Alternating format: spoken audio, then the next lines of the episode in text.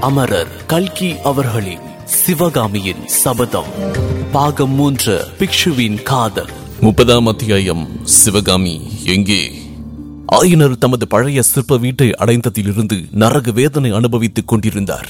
மலையிலிருந்து விழுந்ததினால் முறிந்து போயிருந்த அவருடைய வலது கால் சொல்ல முடியாத வலியையும் வேதனையையும் அவருக்கு தந்து கொண்டிருந்தது. சிவகாமியை இழந்ததினால் அவருடைய உள்ளம் அளவில்லாத துன்பத்தை அனுபவித்துக் கொண்டிருந்தது.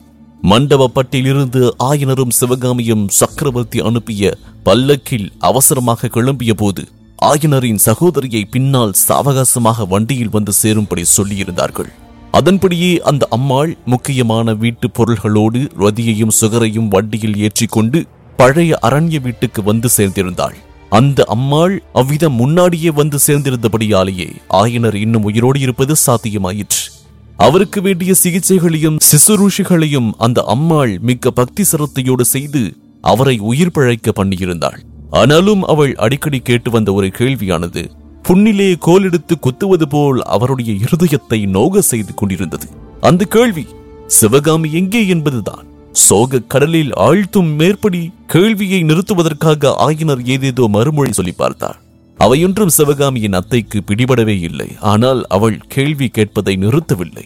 இது போதாது என்று ரதியும் சுகரும் அடிக்கடி ஆயிடம் வந்து முகத்தை தூக்கிக் கொண்டு நின்று சப்தமற்ற குரலில் தங்களுடைய மௌன கேள்வியை அடிக்கடி கேட்டுக் கொண்டிருந்தார்கள்.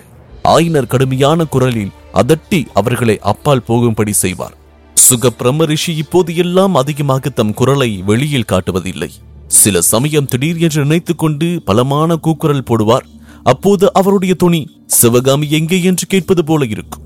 அரண்ய வீட்டு சுற்றுப்பக்கமெல்லாம் ஏதோ பெரிய அல்லோல கல்லோலம் நடந்து கொண்டிருந்ததாக தோன்றியது.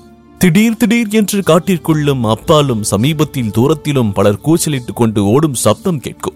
போர் முழக்கங்கள் கேட்கும்.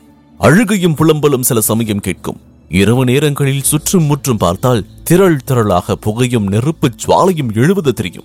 அந்த வனத்தில் வசித்த பட்சிகளிடையே என்றும் காணாத மௌனம் சில சமயம் நிலவியது. திடீர் என்று பல்லாயிரம் பட்சிகள் ஏக காலத்தில் கூச்சலிடும் சப்தம் கேட்டது.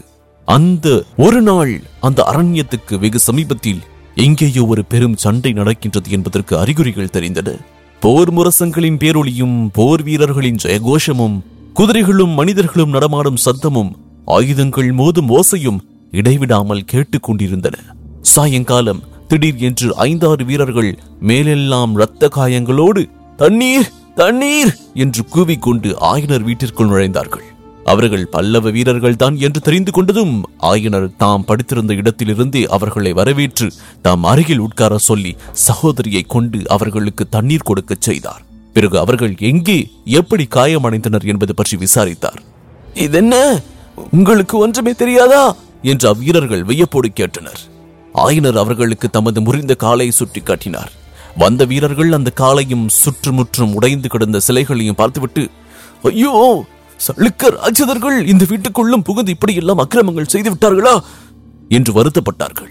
பிறகு அந்த வீரர்களில் ஒருவன் புலிகேசி காஞ்சியை விட்டு போனதிலிருந்து அன்று மணிமங்கலத்துக்கு அருகில் நடந்த பயங்கரமான சண்டை வரையில் எல்லாம் விவரமாக சொன்னான். அவன் கூறியதின் சாராம்சமாவது புலிகேசி கோட்டையிலிருந்து வெளியேறியதும் தன்னுடைய சைன்யத்தை சிறு சிறு படைகளாக பிரித்து பல்லவ நாட்டு கிராமங்களையும் கொளுத்தவும் ஜனங்களை இம்சிக்கவும் சிற்பங்களை நாசமாக்கவும் சிற்பிகளை அங்க ஹீனம் செய்யவும் கட்டளையிட்டு அனுப்பினார்.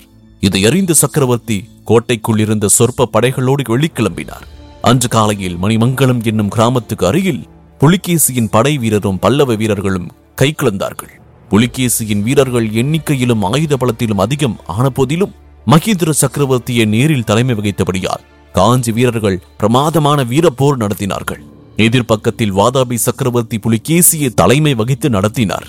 இரு சக்கரவர்த்திகளும் போர்க்களத்தின் மத்தியில் நேருக்கு நேர் சந்தித்து வீரவாதம் செய்த பிறகு ஒருவரை ஒருவர் தாக்கிக் கொண்டார்கள். பல்லவ சைன்யம் ஏறக்குறைய தோல்வி அடைந்திருந்த நிலைமையில் சற்று தூரத்தில் பெரிய குதிரைப்படை ஒன்று வரும் சத்தம் கேட்டது.